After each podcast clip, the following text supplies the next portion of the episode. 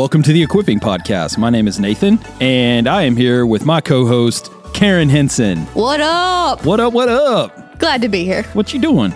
Oh, you know, podcasting. We podcast. It's what we do. It's what we do. Who we talking to today? Dr. Doug. I got nervous on how to say his last name, so I stopped talking. Uh, where are you? Do you mean Dr. Doug Gropp, Yes. The super smart guy from Harvard? Yeah, it's only slightly intimidating. Yeah, Doug got his PhD from Harvard and then joined the editorial committee, the international editorial committee for the Dead Sea Scrolls, and is a super smart guy. So we're going to talk Dead Sea Scrolls today. Woo! It should be awesome. You guys enjoy this episode. Today we have in the studio with us Dr. Doug Gropp. He is a buddy of mine. We've known each other for a couple of years now because we serve on the same C.S. Lewis Institute board here in Dallas, Texas. And as I got to know Doug, I very quickly realized that, oh, th- this guy is uh, no slouch. so Doug Doug got his PhD from Harvard in Old Testament and ancient Near Eastern studies.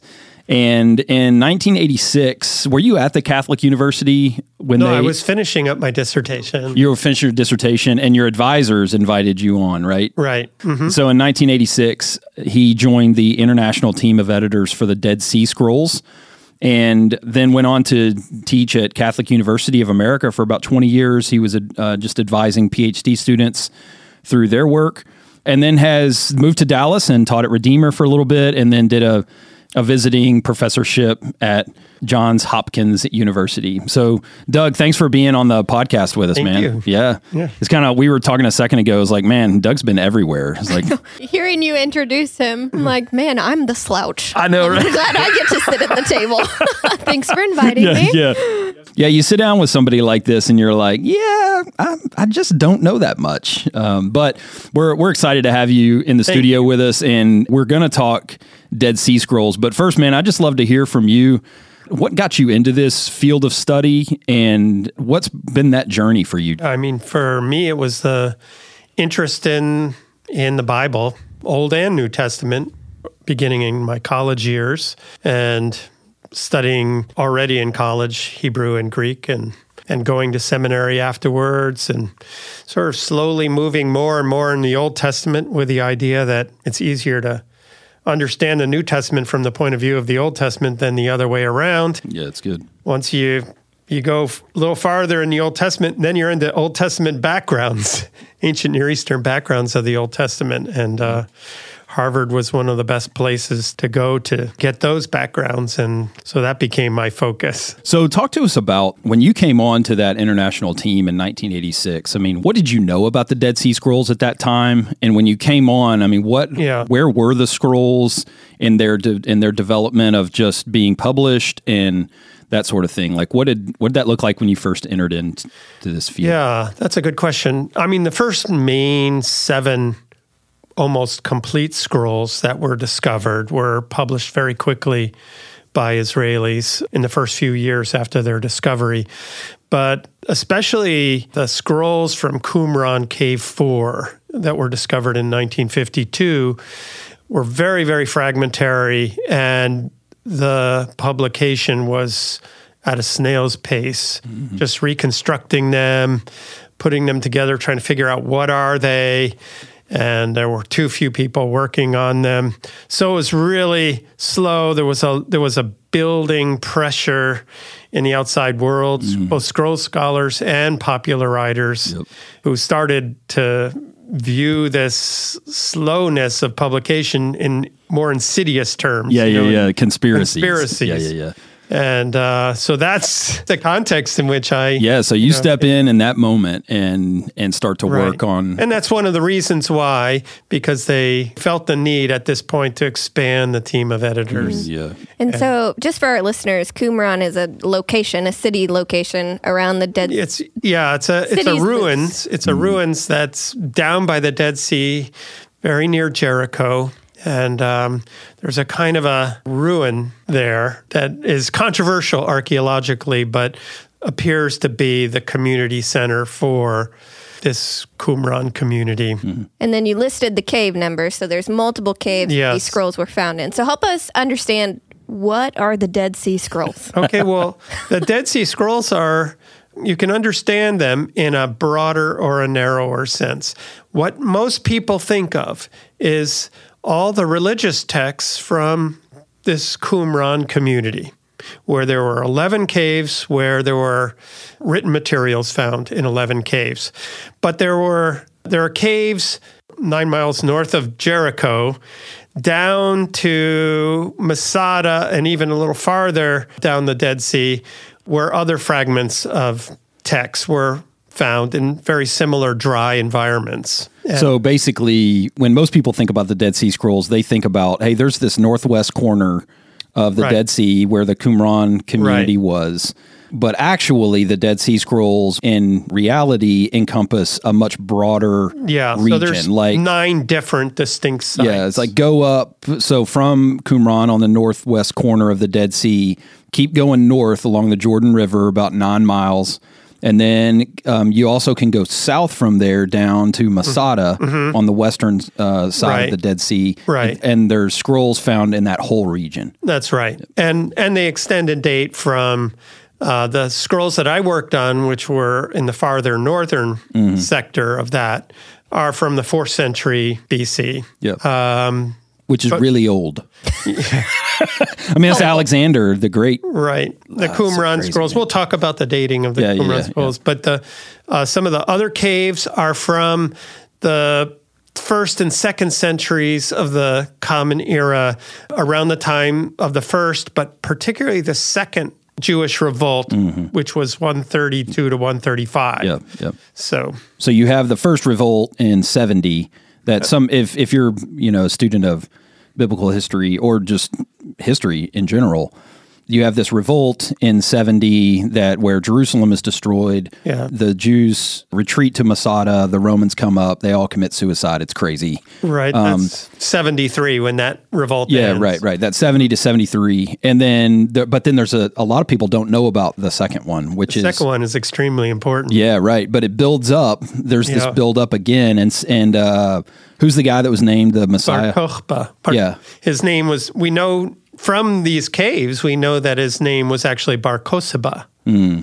So we have his name there. We had never had his name before, but he was renamed Bar Kokhba by the most important rabbi of the time, Rabbi Akiva. And so this other Jewish revolt comes up, and it's squished again. Yeah. It's a lot of s revolting and squishing.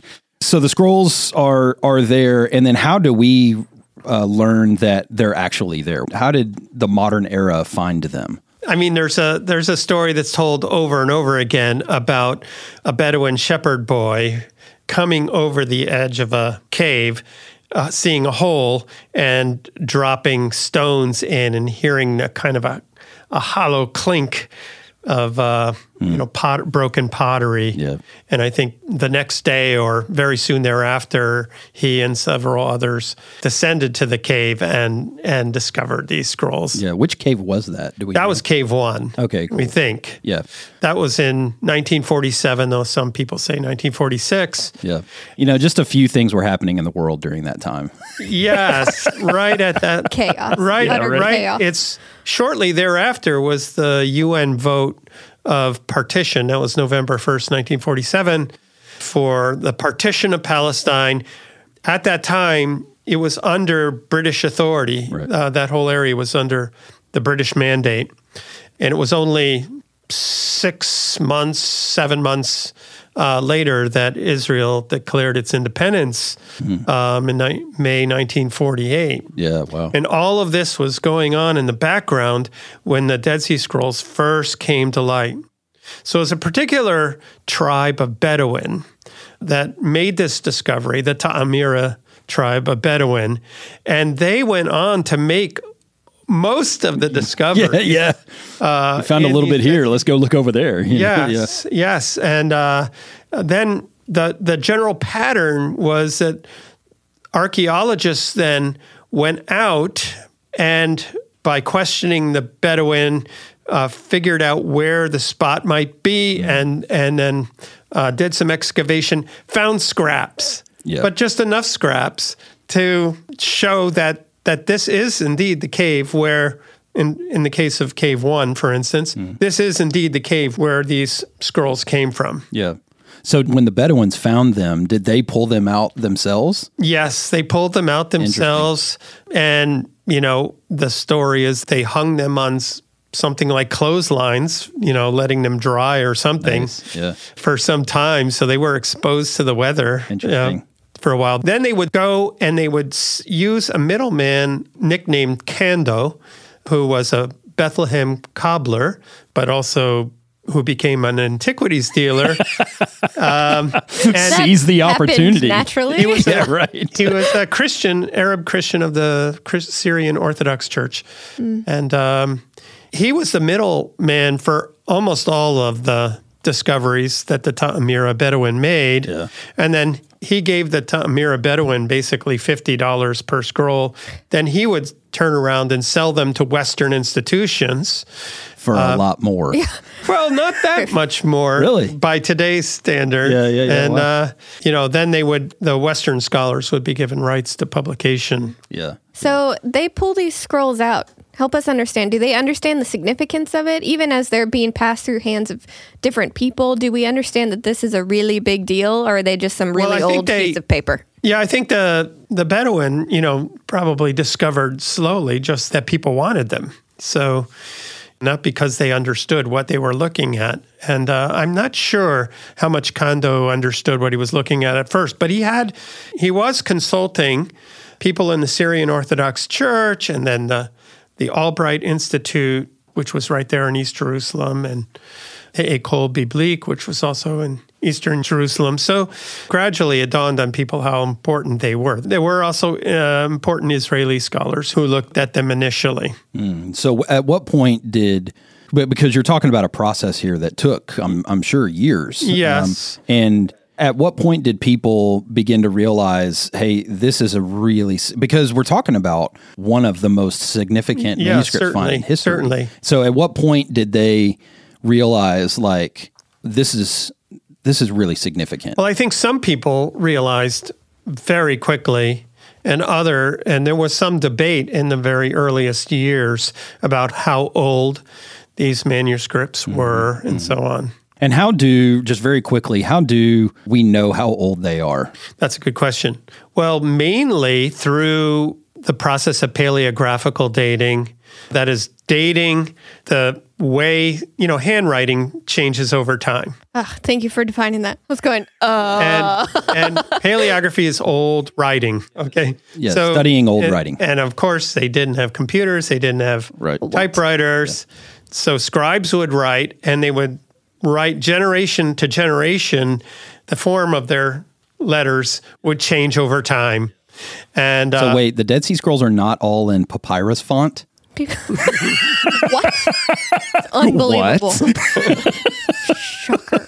Hilarious. so so there were a few experts in in this paleographical dating dating the script and uh, before the dead sea scrolls we didn't have that many texts from a relevant period and paleographical dating really is all it's a relative dating it Right. doesn't there isn't an absolute chronology involved mm-hmm. but it could be refined more and more over time. So the according to the paleographical dating, and my professor Frank Moore Cross was possibly the leading expert on this. The scrolls range in date. I'm talking about the Qumran scrolls here. The mm-hmm. the Qumran scrolls range in date from let's say mid third century before the Common Era. That's 250 or mm-hmm. so, let's mm-hmm. say, to uh, into the first century of the Common Era.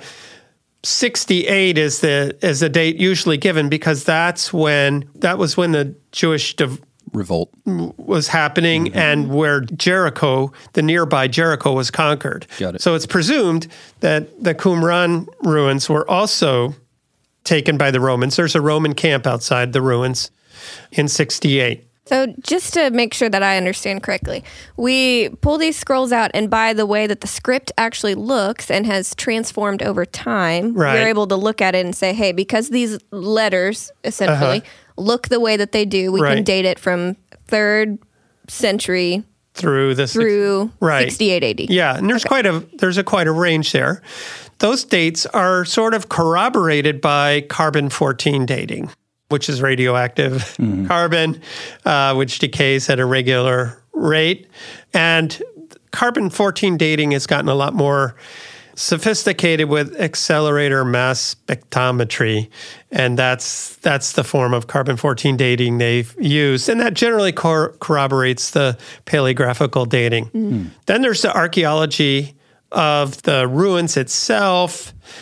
And that's relative dating too but there's coins found at the site and the coins generally come from the very end of the second century of the before the common era to that period that paleographic Yeah, so the coin, the reason coins are important in this stuff is because they're they're almost like time markers. right It's like, oh, this coin has this Caesar's name on it, or this coin Yeah. has this on it, and so we Right. know. Well, obviously, this this didn't come before that time, Right. And th- those are ways that they help us figure that out. So most of the coins by far came from the first century before the Common Era, or Mm-hmm. the first con- century BC. So you mentioned it briefly, but help us understand who these scrolls belong to. So they're they're in this community. They've been Right. hidden in these caves. Who who wrote them?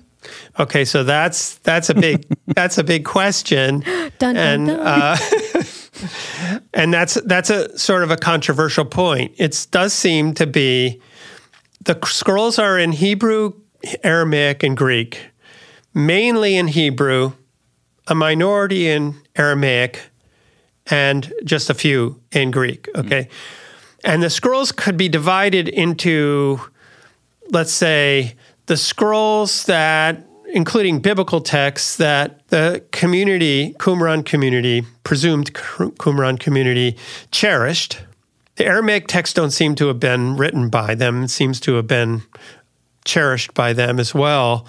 But then there's a group of texts that use a similar scribal practice, have similar scribal characteristics, but also have the same kind of thematic interests and so on. Mm-hmm.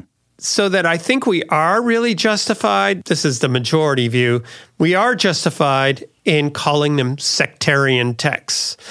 So, what is the nature of that Qumran sect? Um, And by sectarian text, you mean there was a, a group of people who believed in a certain type of ideology or something Right. like that, Right. and they are producing these texts. Right. So you're not they're not coming from a wide variety of viewpoints. right. They're they're Right. saying this is our sect believes this. there does seem to be a coherent worldview. Yep. And and we know that because like to translate it to the modern era, if you know someone or or even if you don't know someone, but you're consistently reading letters or emails or or the mm-hmm. news, mm-hmm. right? So I read something that has a more like liberal slant, then even if it doesn't have a name on it, I'm going to be like, oh, that's probably like CNN or something like that. And if I th- read something with a more conservative, I'm like, oh, that's Fox News. Yeah. You know, so Right. um, so we know that it's coming from a community because it's reading very similar. Yeah, To, and using even similar language and phrases and all of that.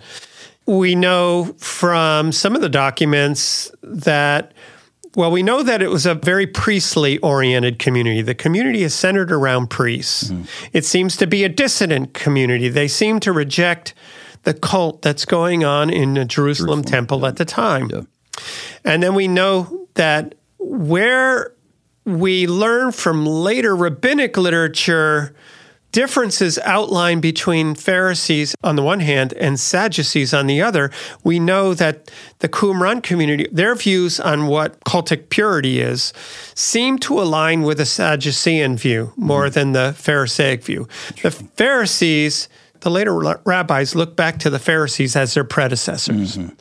And so it's a very different Jewish group than the Jewish group that sort of formed later rabbinic Judaism, which has become our traditional Right. Judaism of today.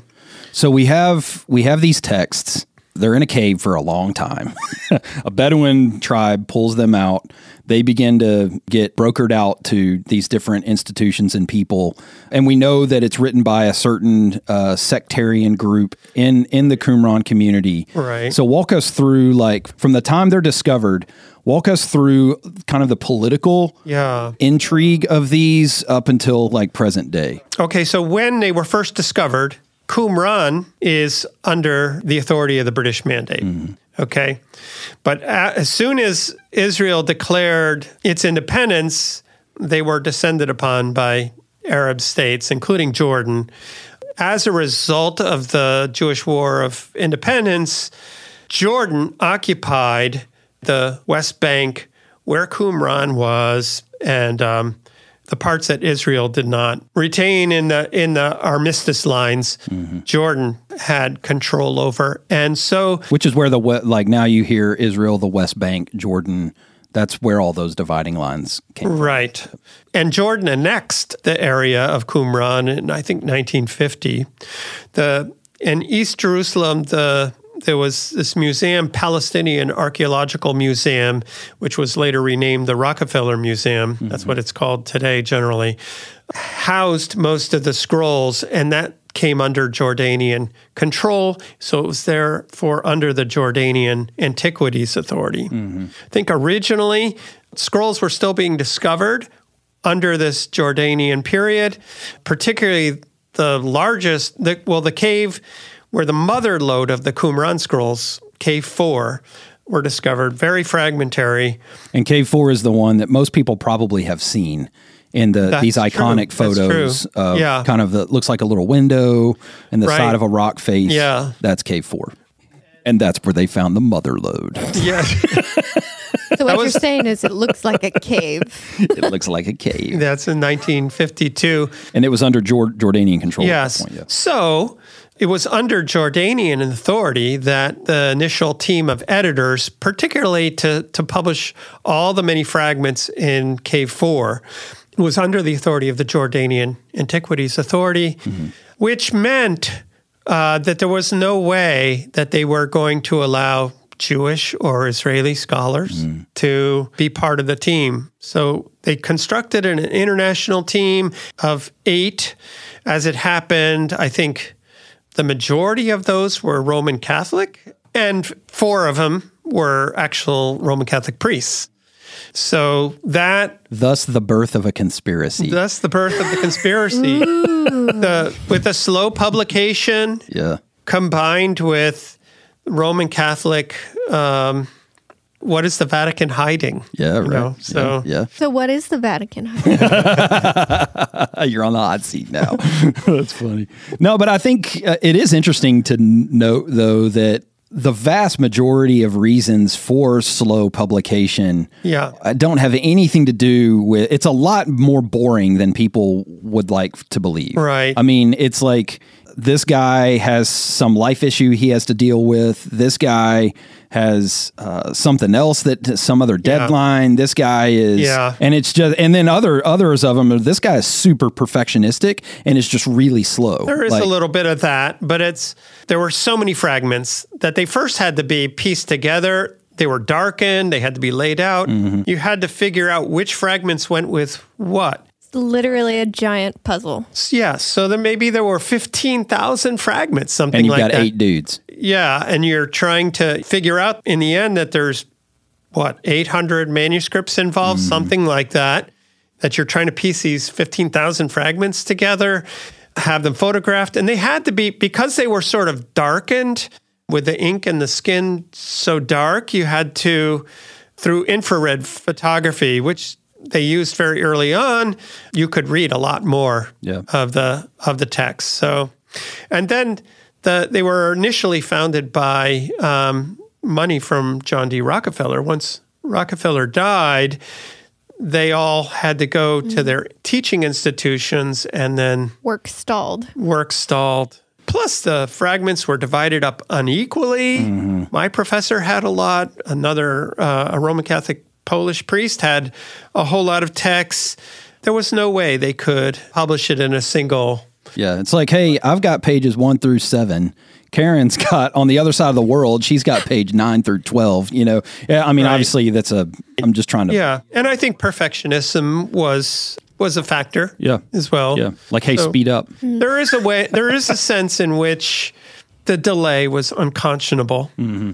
I think that's fair to say, but it wasn't a conspiracy. But because of the delay, that gives an opportunity for somebody who is thinking, hey, there's gaps here that I don't understand. Right. so I'm going to fill them in with a conspiracy theory.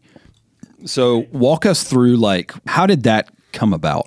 Well, in part, it's envy of other scholars who have been working on areas for which the Dead Sea Scrolls are tremendously relevant, and they're living their whole scholarly life without getting a chance to see these very relevant texts, and their theories could become irrelevant very quickly. It's there's a sort of a, a gross Trying to jockey unfairness for position or to that. Yeah.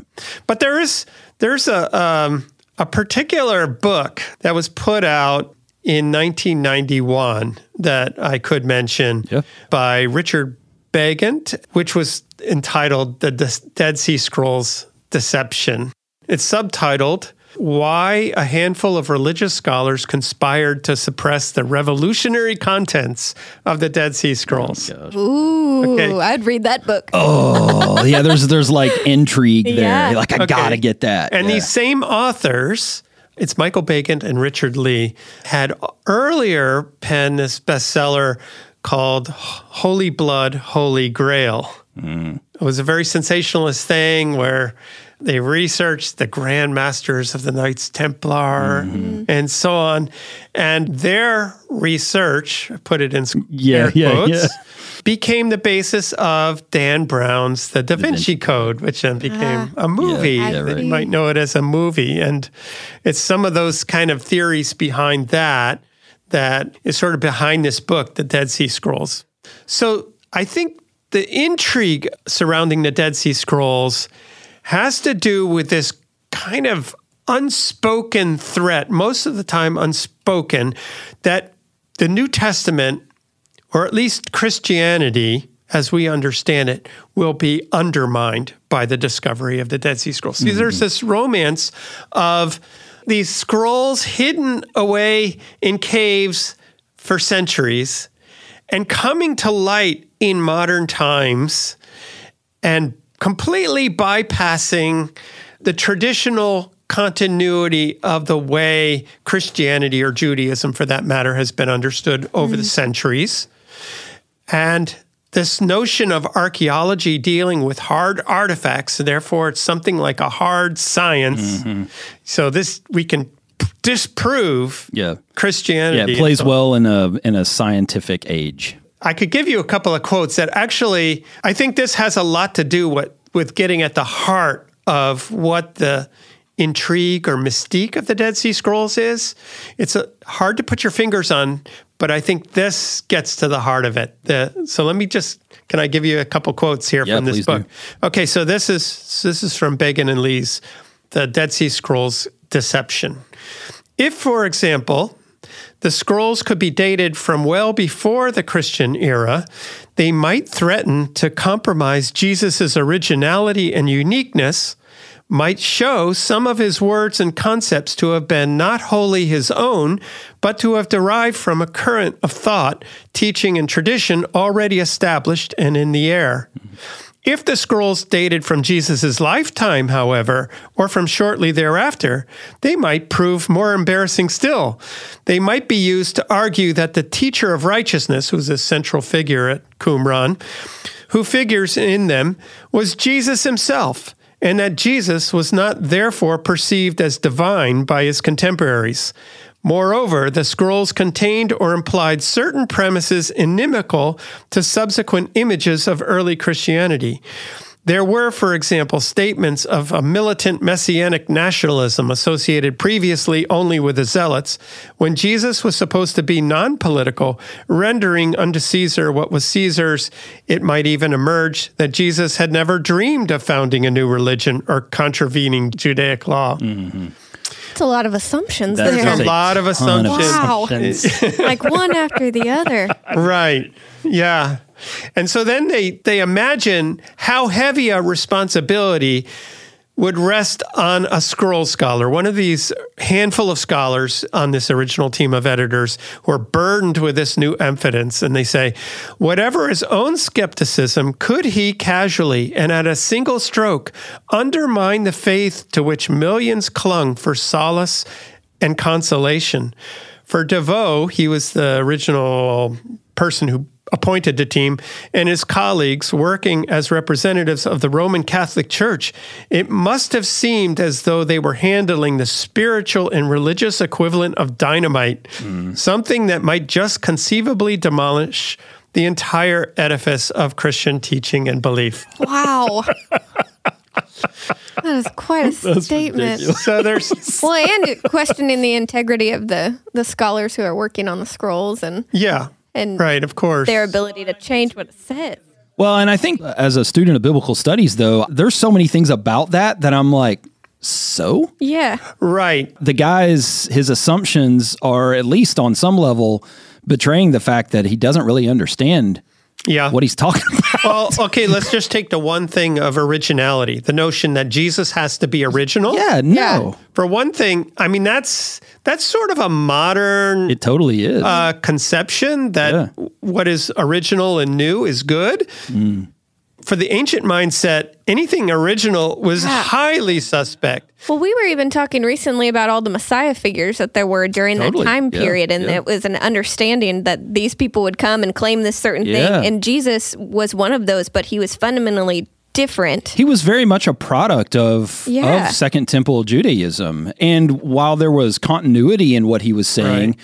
There was also discontinuity, but where there was discontinuity, it was really powerful. Really, So to say- discontinuitous. Uh, yeah. So to say that, oh, there's going to be this new information that's going to show that he wasn't original, it was like, no, there was a bunch, there was a lot about him that wasn't original. Right. And the whole point of Jesus was to be a fulfillment. That's right. Yeah, he Uh, wasn't if he's a supposed to be fulfillment, super he's not original. new. He's Yeah. well, I mean, I didn't in a come to abolish the law and the prophets. I came to fulfill them. Yeah. Yeah. Uh, yeah. Yeah. Anyway, all right. Enough about that. Go on that for a while.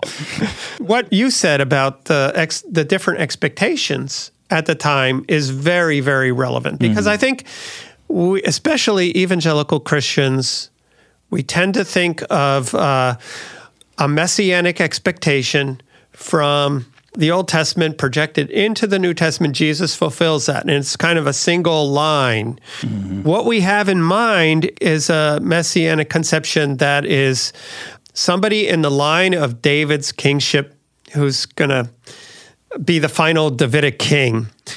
But the Old Testament expectation was a lot more diverse than that. There was there's this figure of a Davidic king, but there's also a faithful priest. There's also a prophet, Prophet, who's yeah. like Moses, Yep. that which is more important almost than the picture of the Davidic figure.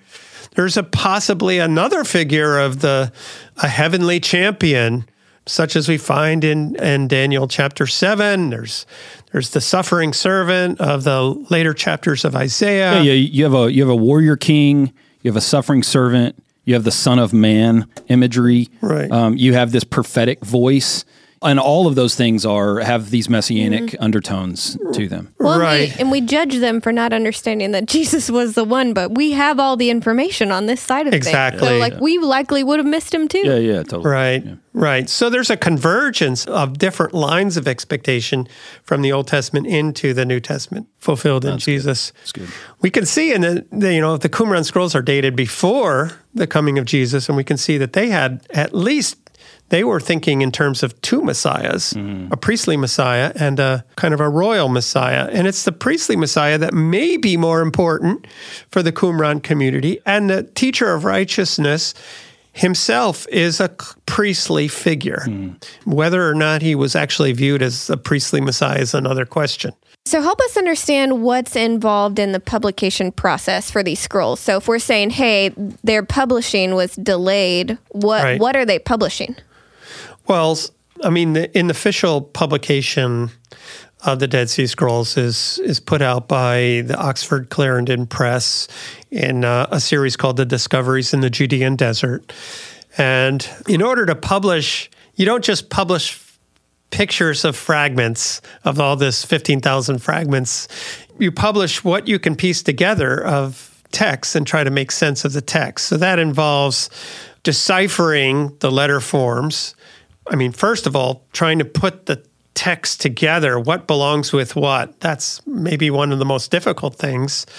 And you do that That's on the, puzzle pieces, putting the yeah, puzzle you do pieces that on the basis of uh, the hands of the scripts because there's more, many more than just one scribe represented. Different wear marks. Most of these scrolls are on parchment, which is a kind of a, a, a treated animal skin, particularly usually the skin of a goat or a sheep. And there's putting together that what fragments belong together in a single text. Can you create a running text?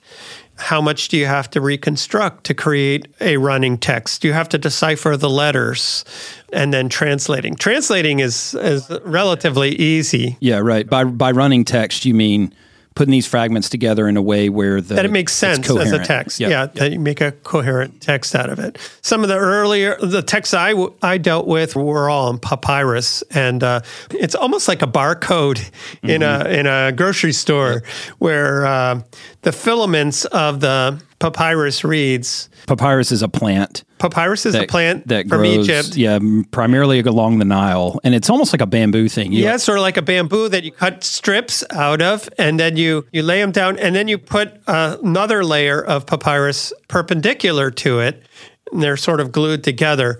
But those strips of like bamboo strips are all different sizes, and then when they wear, they have characteristic patterns of wear. So that helps you to match the fragments with the other fragments. So literally, you're putting a puzzle piece together. Right, Like, so- oh, this is a big papyrus strip. Like it does. It clearly it doesn't match this small one. Like, Right. Yeah. Oh, then just as a kind of an aside, the ones that I worked with were rolled up as scrolls. Uh, So it's a papyrus text rolled up as scrolls with seals on them, like string and clay seals. Mm-hmm. Then when worms got into them and ate into them, once you unroll the scrolls, it looks like paper dolls. Yeah. Right. Okay, s- That's so you get this yeah. repeating pattern Yeah. Yeah. because Where the they were worm rolled ate. up, where the worms ate, and or where the string on the seals were. Yeah.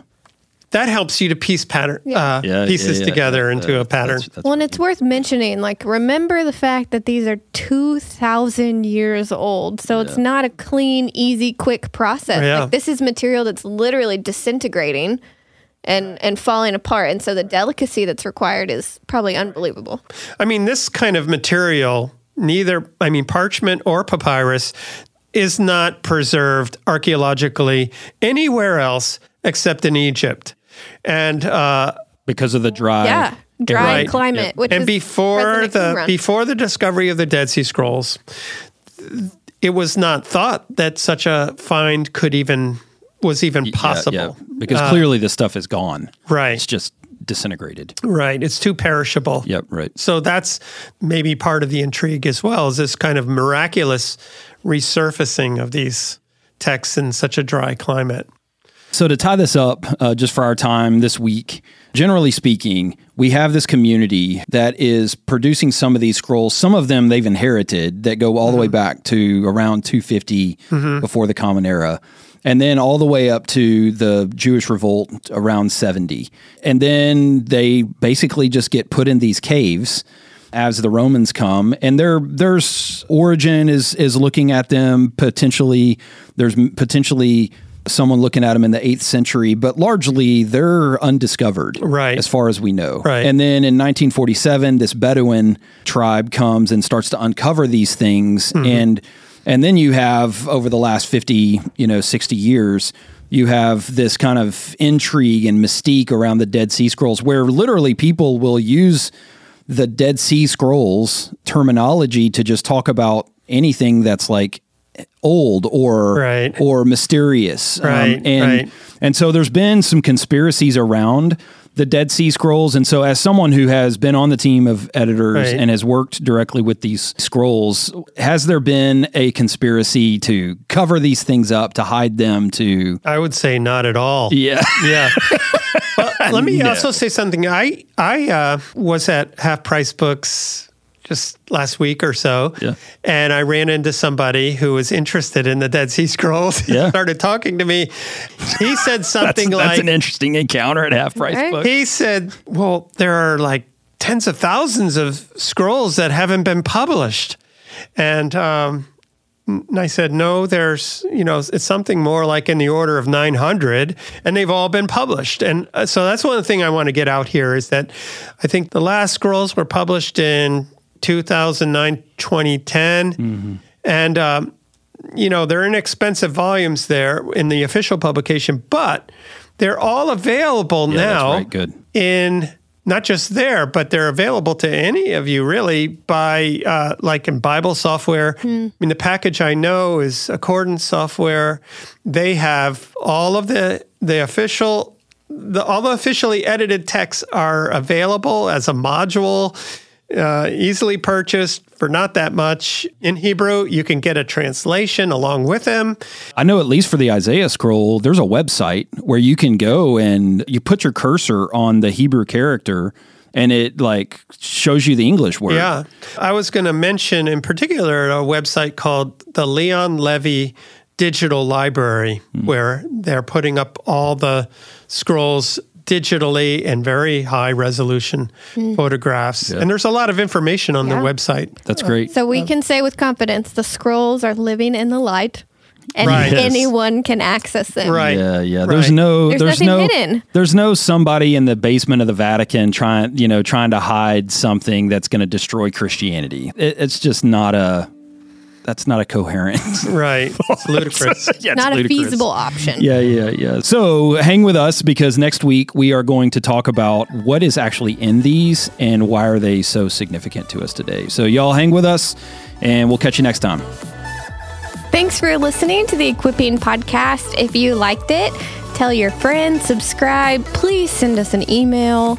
we just want one. That's all we're looking for. Karen wants for. an email.